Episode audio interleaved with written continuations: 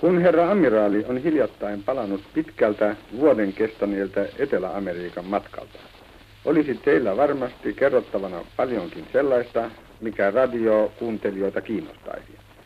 Rajoitetun ajan takia täytyy kuitenkin keskittyä vain muutamiin kysymyksiin. Ajattelen, että on sopivinta kosketella sellaisia seikkoja, joihin te, herra amiraali, erityisesti merimiehenä ja merisota-asiantuntijana olette perehtyneet. Olemme kuulleet, että Argentinan merisotilaspiirit osoittavat teille suurta huomiota. Olisi hauska lähemmin kuulla, miten jouduitte heidän kanssaan kosketuksiin.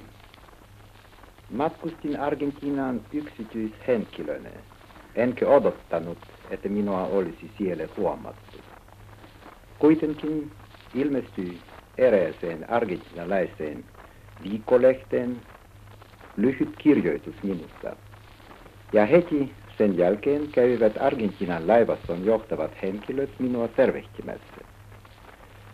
Laivaston päällikkö, amiraali Fablé, kutsui minut lippulaivalleen almirante Brownin ja sen jälkeen kävin myös muissa Argentiinan laivaston aluksissa.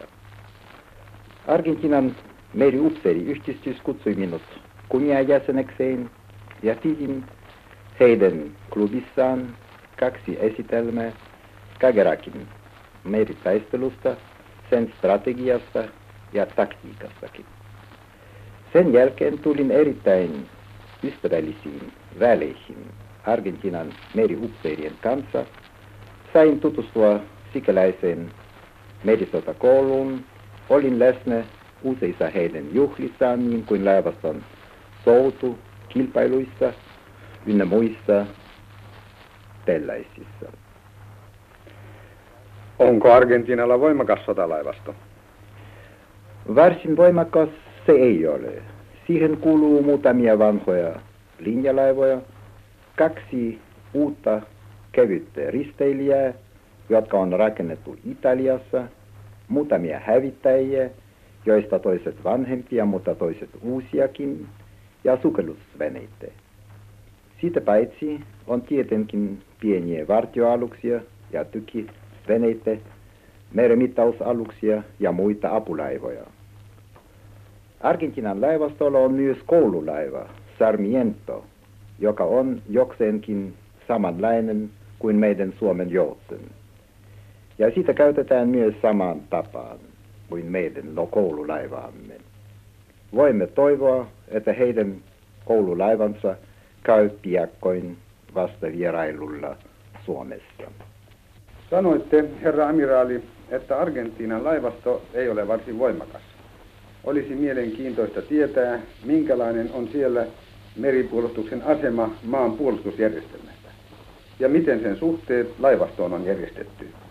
Tämä kysymys on meille tärkeä, koska on esitetty vaatimuksia, että Suomessa olisi meripuolustuksellemme annettava suurempia, äh, suurempia tehtäviä ja suurempi merkitys kuin nyt on asian laita.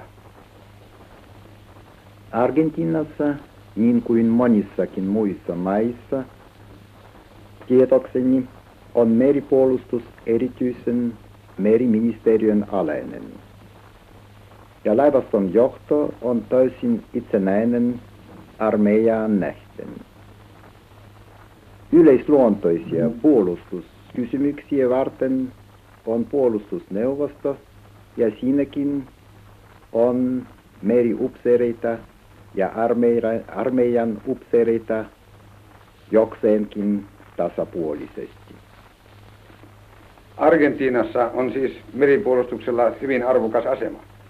Tämän johdosta tekee mieli kysyä, mistä se johtuu. Mehän emme ole tottuneet pitämään Argentiinaa minään huomattavana merivaltana. Moni ehkä luulee, että meripuolustus on Argentiinan tapaiselle valtakunnalle toisarvoinen asia, ja siltä voi tuntua sitä enemmän, kun tuntee tarkemmin sikäläiset olot.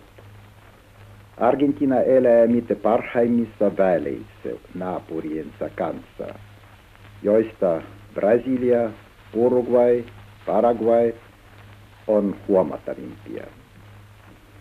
Ja jos sattuisi syttymään sota Argentiinan ja sen naapurien välille, jota siellä muuten ei lainkaan pelätä, tulisi armeijalla olemaan tärkein tehtävä. Siitä huolimatta argentinalaiset pitävät laivastoa ja hyvää laivastoa välttämättömänä. Maailman sotakin opetti, että jollei maalla ole merivoimia, se ei voi ylläpitää puolettoman muutaan. Ja se on täydellisesti sotivien valtojen armoilla. Argentina on niin kuin Suomikin riippuvainen merikaupastaan, tuonnistaan ja viennistään. Vain laivastollaan se voi turvata elinetunsa ulkomaan kaupassa. Lentovoimat ja vielä vähemmin armeija eivät mitenkään voi laivastoa korvata. Mielestäni Argentina on tässä aivan oikeassa. Kun Argentiinan laivastolla on itsenäinen asema ja tunnustettu merkitys maan puolustusjärjestelmässä, ilmenee tämä kaiketi myös laivaston upseerien arvonannossa. Minun oli mieluista todeta, että Argentiinan meriupseerit nauttivat erittäin suurta arvonantoa. Voipa sanoa, että he ovat paremmassa asemassa kuin mitkään muut valtion palveluksessa olevat. Heillä on muun muassa paremmat palkat. Heitä varten on erityinen valtiopankin haaraosasto, maan kansalliskirjastossa ja kansallismuseossa on erityiset merisotaosastonsa, jotka helpottavat meriupseerien tieteellistä työskentelyä. Argentinassa on mainiosti järjestetty meriupseeriyhdistys, jolla on haaraosastoja eri kaupungeissa. Keskusyhdistykselle on Buenos Aireksessa oma talo uimahalleineen ja miekailusaleineen. Meriupseereita varten on myös noin 50 huoneistoa käsittävä asuinrakennus. Meriupseerien parempi asema muihin valtion palveluksessa oleviin verraten ja heidän nautimansa suuri arvonanto perustuu kai siihen, että he ovat pätevä väkeä. Heidät valitaan ensiksikin huolellisesti ja heille annetaan hyvä kasvatus ja he suorittavat paljon arvokasta tieteellisestäkin työtä muun muassa hydrograafisen tutkimuksen alalla. Herra amiraali on kaiketi matkallakin ollessaan seurannut merisotilaallisten asiain kehitystä yleensä maailmassa. Olen kyllä, ja se antaa aihetta huolestumiseen. Täytyy sanoa, että yleismaailmalliset olot ovat nykyään epävarmemmat, voipa sanoa vaarallisemmat kuin milloinkaan maailmansodan jälkeen. Saksa valmistautuu parhaan kykynsä mukaan ja niin tekevät kaikki muutkin suurvallat. Erityisesti myös kehittävät merivoimiaan. Huomiota herättää erityisesti meidän kannaltamme, että Venäjä on ruvennut kehittämään merisotakoulutustaan. Luonnollisesti Venäjä rupeaa myös parantamaan laivastoaan – sille mitä varten se muuten kasvattaisi meriupseereita ja meriväkeä. Kysytään, ketä vastaan Venäjä varustautuu. Saksan kanssa Venäjällä ei ole tällä kertaa yhteistä rajaa, ja Japani kaukaisessa idässä on Venäjän laivastoille liian kaukana. Me olemme lähinaapuri. On aina vaarallista, kun naapuri varustautuu, sillä kiusaus voi käydä liian suureksi. Sen vuoksi on tärkeää, että myös pienet vallat varustautuvat, ja niente onkin. Jopa Tanskakin, joka maailman sodan jälkeen riisuutui aseista, on uudestaan ruvennut varustautumaan. Myös muut Skandinavian maat ovat alkaneet kiinnittää entistä suurempaa huomiota meripuolustukseensa. Ne muistavat käy, että saivat maailmansodan aikana kiittää laivastojaan puolettomuutensa säilymisestä. Mutta Suomi ei pidä tarpeellisena vahvistaa meripuolustustaan. Siltä todella näyttää, ikään kuin Suomen asema olisi turvallinen ja ikään kuin Suomi ei sotalaivosta tarvitsisi. Sillä ikävä kyllä täytyy sanoa, että Suomen meripuolustus ei täytä alkeellisiakin vaatimuksia. Me olemme tosin rakentaneet muutamia laivoja, itsessään kylläkin taistelukelpoisia, mutta puutuu toisia niin kuin risteilijä, hävittäjä, joka tekee, että laivasto ei muodosta mitään taistelukelpoista kokonaisuutta. Sekin laivaston minimiohjelma, jota alkuaan suunniteltiin, jätettiin keskeneräiseksi. Meiltä puutuu ennen kaikkea nopeita risteilijä ja hävittäjäaluksia.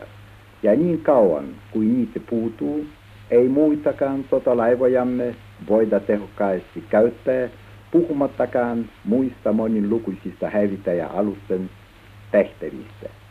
Samalla kun tahdon tehostaa hävittäjät alusten pikaisen rakentamisen välttämättömyyttä, huomautan, että me voi jäädä odottamaan niiden valmistumista, vaikka niitä heti aletaisiin rakentaa. Ainoa keino, millä voimme nykyhetkelle jossain määrin korvata hävittäjien puutetta, on sukellusveneiden lisääminen.